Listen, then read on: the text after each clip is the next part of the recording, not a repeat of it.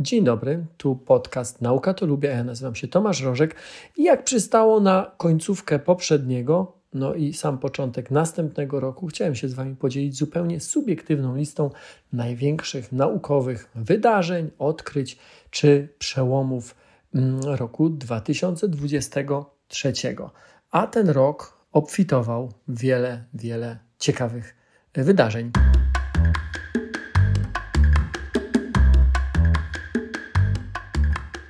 Pierwszy z brzegu, pierwsza informacja z brzegu. Ta lista oczywiście jest subiektywna, więc jeżeli wy byście ją ułożyli inaczej, a może dopisali chętnie coś do niej, to podzielcie się mm, tą opinią w komentarzu. E, rok 2023 był najcieplejszym rokiem w historii pomiarów. Czy jest jeszcze ktoś, kto sądzi, że klimat się nie ociepla? No, zdarzają się takie osoby, natomiast ekolodzy i klimatolodzy od lat biją na alarm, ostrzegając, że czeka nas katastrofa klimatyczna. Światowa Organizacja Meteorologiczna opublikowała swój raport mm, na rok 2023. To nie jest jeszcze pełna wersja raportu, ale te najważniejsze informacje te, te, temperaturowe już zostały opublikowane i stwierdziła w nim, że ten rok, ten 23, był najcieplejszym rokiem w historii pomiarów. Wzrost temperatur obserwujemy od lat. Ostatnie 9 lat było niezwykle ciepłych, ale rok 2023 pobił niechlubnie wszystkie rekordy i był najcieplejszy od 174 lat albo od 174-letniej historii pomiarów. Rekordowe upały panowały we Włoszech, Tunezji, Maroku i Algierii. Poziom dwutlenku węgla w mijającym roku był o 50% wyższy niż w erze przedindustrialnej. Według raportu Światowej Organizacji Meteorologicznej szwajcarskie lodowce straciły w ciągu ostatnich dwóch lat około 10% swojej objętości. W tym roku zasięg lodu morskiego na Antarktydzie był najmniejszy, najniższy w historii e, i był mniejszy o milion kilometrów kwadratowych od poprzednio rekordowo niskich poziomów. Milion kilometrów to tyle, ile ma łącznie powierzchnia Francji i Niemiec. Ponadto w tym roku ekstremalne zjawiska pogodowe i klimatyczne nawiedzały wszelkie zamieszkane kontynenty. Ekstremalne cyklony przyniosły niespotykane dotąd intensywne opady, które powodowały intensywne powodzie, intensywniejsze niż zwykle, patrząc statystycznie. Fala rekordowych temperatur przelała się przez większość krajów. Długo utrzymujące się upały dotknęły Europę Południową i Afrykę Północną. Tam temperatury dochodziły nawet do 50 stopni Celsjusza. Długotrwałe susze w wielu częściach Ameryki Środkowej i Południowej i o połowę mniejsze deszcze doprowadziły do strat w plonach i bardzo niskiego poziomu e, zmagazynowanej ilości wody. Na liście tegorocznych katastrof znajdują się także niespotykanie e, długi sezon pożarów w Kanadzie. Mm, robiliśmy o tym materiał, czy robiłem o tym materiał na kanał Nauka to Lubię. Pożary na Hawajach, susze intensywne, opady w innych miejscach, katastrofalne powodzie na Półwyspie somalijskim. Skutki tych wydarzeń stanowią poważne wyzwanie związane i z bezpieczeństwem ludzi, a bezpieczeństwem żywnościowym, ale także medycznym. Mają związek z migracjami, mają największy wpływ na najbardziej bezbronne grupy społeczne oraz przyczyniają się do eskalacji konfliktów. I o tym też na jednym z podcastów Nauka to lubię mówiłem gdzie y, pokazywałem link pomiędzy mm, y, migracjami a dostępem chociażby do wody.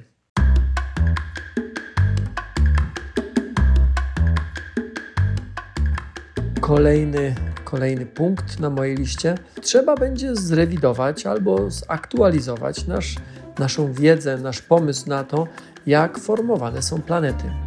Naukowcy oczywiście uwielbiają wszelkie wartości, które nie pasują do założonego wcześniej modelu, czy do obowiązującego wcześniej modelu. Dzięki temu otaczający nasz świat pokazuje się jako bardziej skomplikowany niż nam się wydawało wcześniej. I dzięki temu nauka, technologia, ale bardziej chyba w tym kontekście nauka, może przesuwać się do przodu. Często w oparciu o nowe fakty, modele, które sobie wcześniej jakoś zbudowaliśmy do zrozumienia świata, musimy zburzyć albo uzupełnić, albo zrewidować. No i tak jest i w tym przypadku, mm, a tym razem mam na myśli najnowsze odkrycie ogromnej planety orbitującej wokół małego Słońca, małej gwiazdy. E, planeta nazywa się mało romantycznie LHS 3154b. Ma wielkość Neptuna i krąży wokół czerwonego karła, czyli najmniejszej i najzimniejszej gwiazdy, jaka może powstać we wszechświecie. Ta niewielka gwiazda ma zaledwie jedną dziesiątą masy Słońca, co jak na czerwonego karła jest wartością całkowicie mm, standardową, zwyczajną. Czerwone karły to bardzo małe gwiazdy. Co jest natomiast zaskakujące, to orbitująca wokół niej planeta, która ma rozmiar wręcz monstrualny porównaniu ze swoją gwiazdą. Czerwone karły to chłodne gwiazdy i do tej pory zauważenie ich było niezwykle trudne, ale dzięki e, spektrografowi HPF Y, stało się możliwe. HPF został stworzony, wybudowany specjalnie do poszukiwania planet podobnych do Ziemi, zdolnych podtrzymywać życie, czyli takich, na których może znajdować się woda w stanie ciekłym. Y, I teraz trzy zdania wstępu. Wokół każdej nowonarodzonej gwiazdy krążą obłoki pyłu, gazu i one tworzą tak zwany dysk protoplanetarny. Z tego dysku powstają następnie planety, albo powstaje planeta, albo planety, w zależności od, mm, e, od układu planetarnego.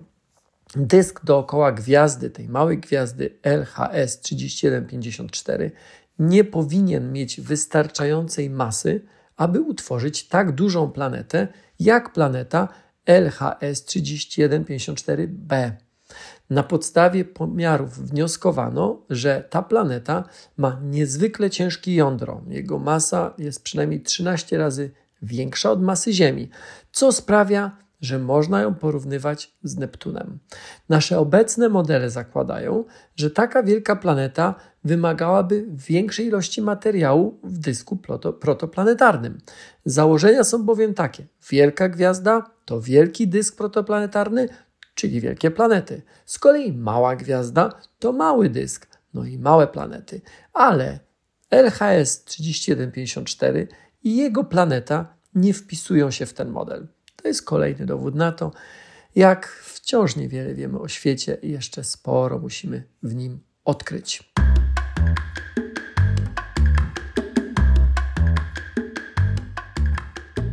Kolejne na mojej liście to w zasadzie tak, to jest odkrycie naukowe, a bardziej scenariusz, myślę, że dobrego filmu, czyli pogoń nad nadprzewodnikami.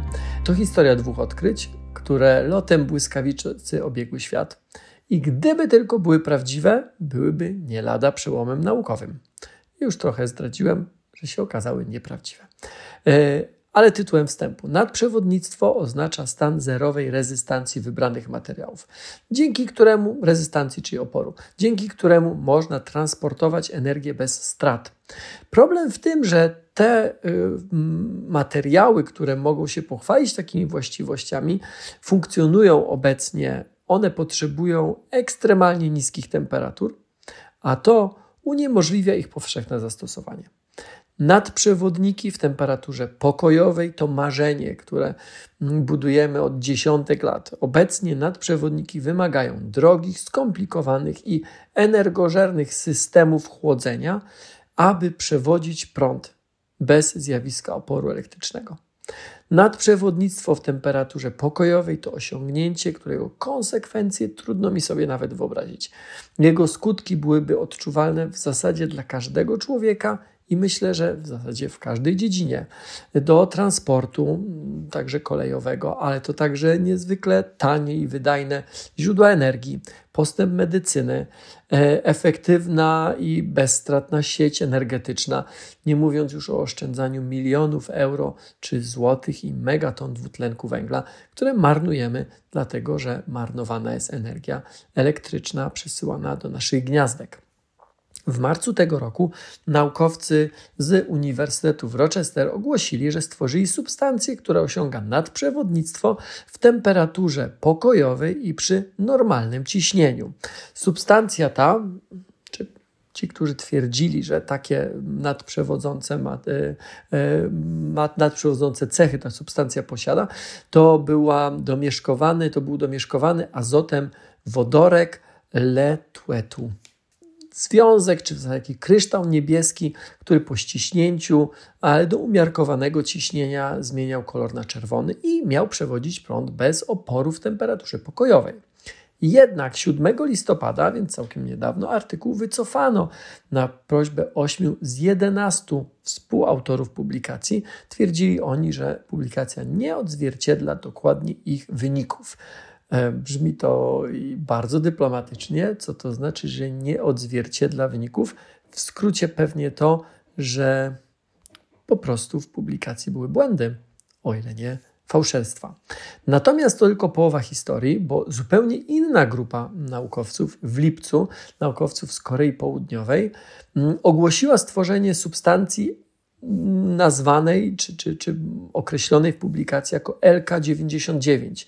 E, I był to związek czy stop związków miedzi, ołowiu, tlenu i fosforu.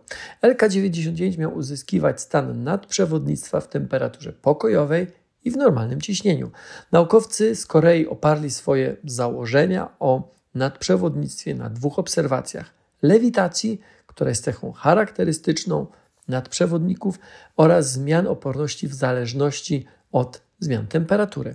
Dopiero, dopiero kiedy zespół naukowców z innego ośrodka, z Instytutu Badań Ciała Stałego Maxa Plancka w Stuttgarcie w Niemczech, syntetyzował y, kryształy LK99, czyli tego materiału, który miał być nadprzewodnikiem, okazało się, że on nie jest żadnym nadprzewodnikiem, a izolatorem o rezystancji rzędu milionów ohmów, czyli jest zupełnym przeciwieństwem tego, czego szukano i tego, co ogłoszono.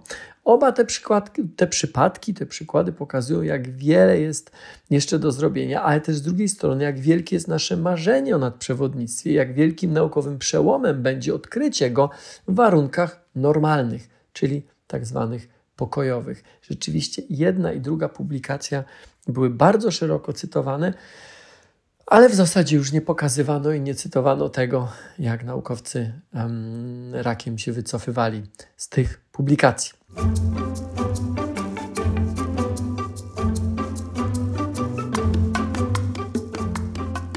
Kolejny punkt, kolejny punkt na mojej liście to trochę coś z mojej dziedziny, z fizyki cząstek.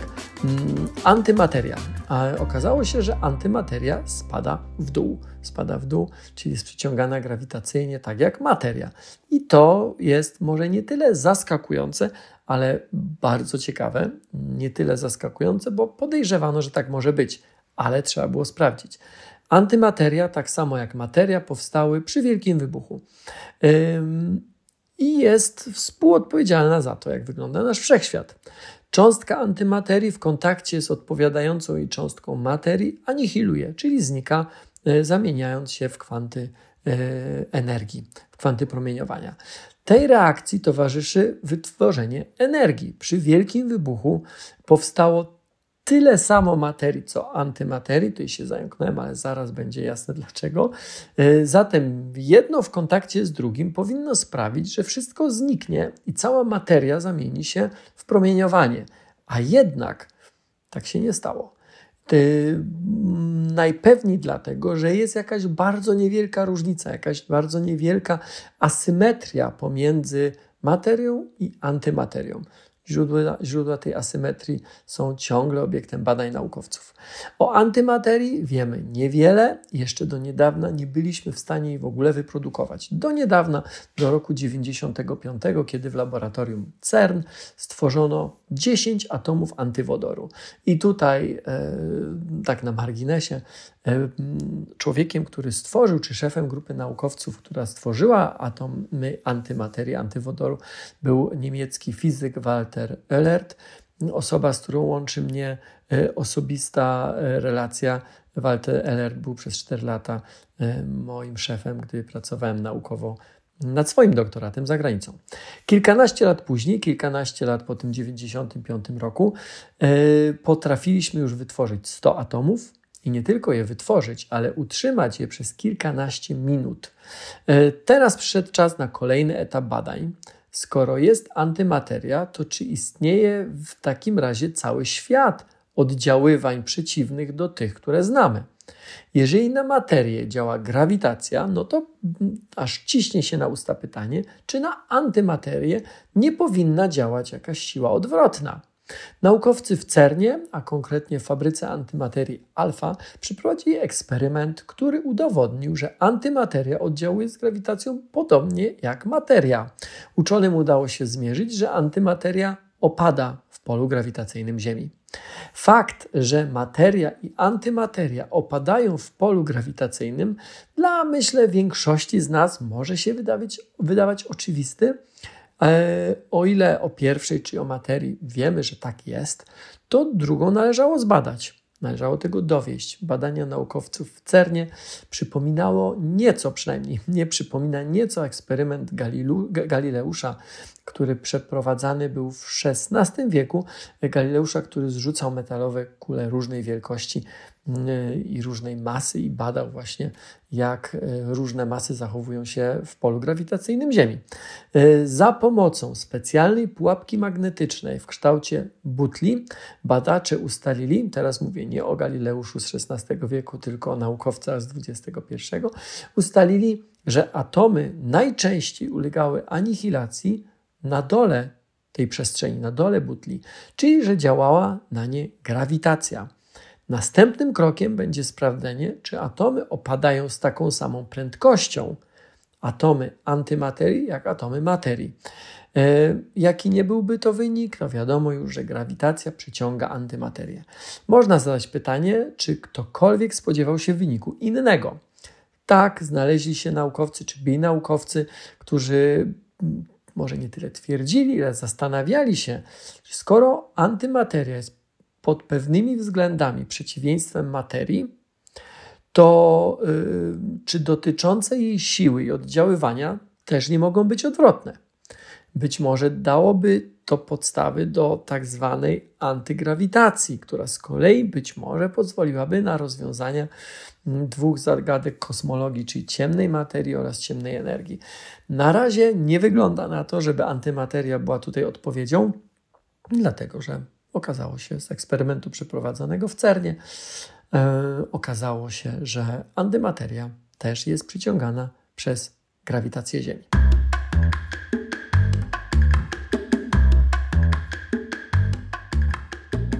I teraz e, spoglądam raz, dwa, trzy, tak, trzy wiadomości, trzy informacje e, z sztuczną inteligencją w roli głównej.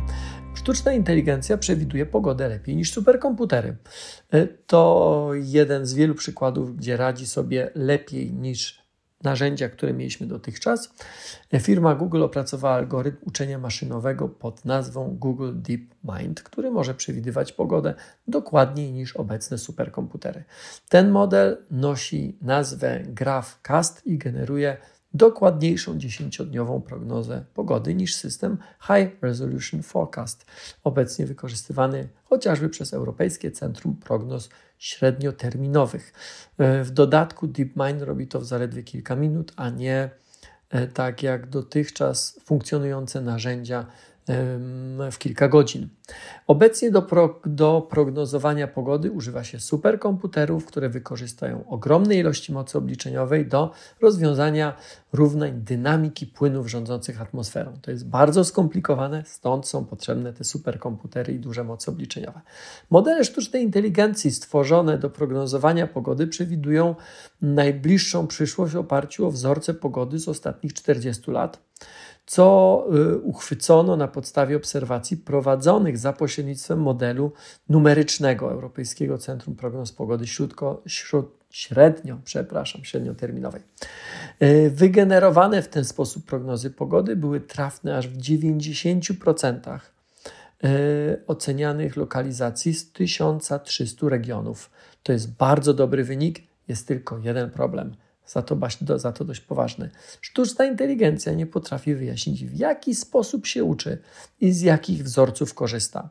Dlatego, zdaniem naukowców, nie powinna być wykorzystywana zamiast dotychczasowych metod, ale raczej jako ich uzupełnienie. Co ciekawe, pomimo swoich ograniczeń, sztuczna inteligencja staje się głównym narzędziem do badania tzw. Tak prognozy kosmicznej, czyli prognozowania ewentualnych zmian aktywności Słońca. Sztuczna inteligencja produkuje leki. To przedostatni na mojej liście podpunkt. Chatboty wkraczają do laboratoriów. Tak jest, to jest fakt. Oparty na sztucznej inteligencji, w tym m.in. GPT-4, system o nazwie Co-Scientist dokonał niezwykłego wyczynu w dziedzinie chemii. Zespół z Uniwersytetu Carnegie Mellon stworzył e, system, który samodzielnie uczy się i przeprowadza złożone e, reakcje chemiczne w ciągu kilku minut.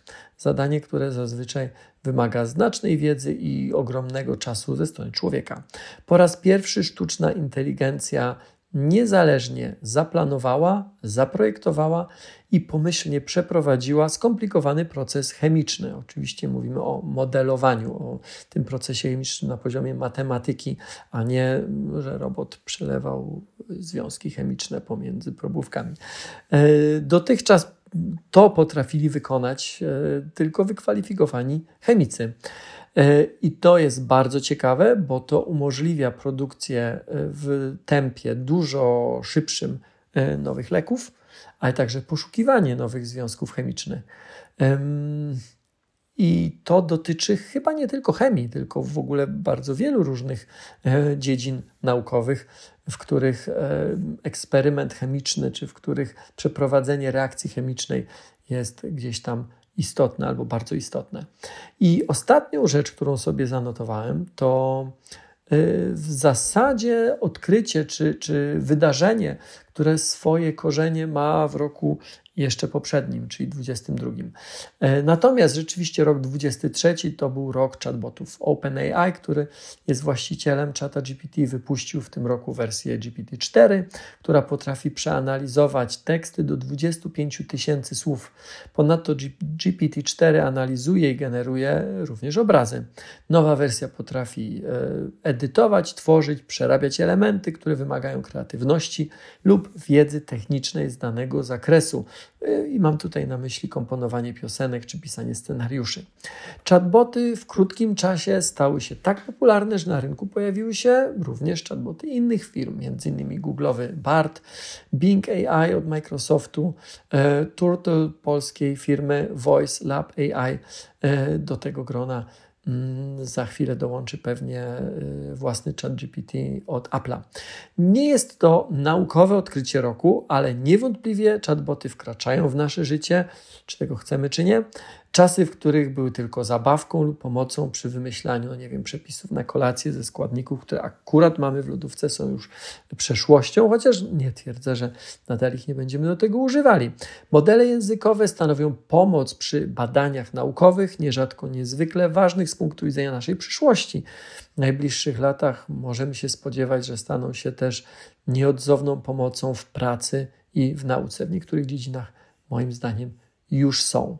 Tak, co ciekawe, prosiłem różne chatboty o przygotowanie listy naukowych przełomów 2023 roku. Żaden nie udzielił wyczerpującej lub przynajmniej zadowalającej mnie odpowiedzi.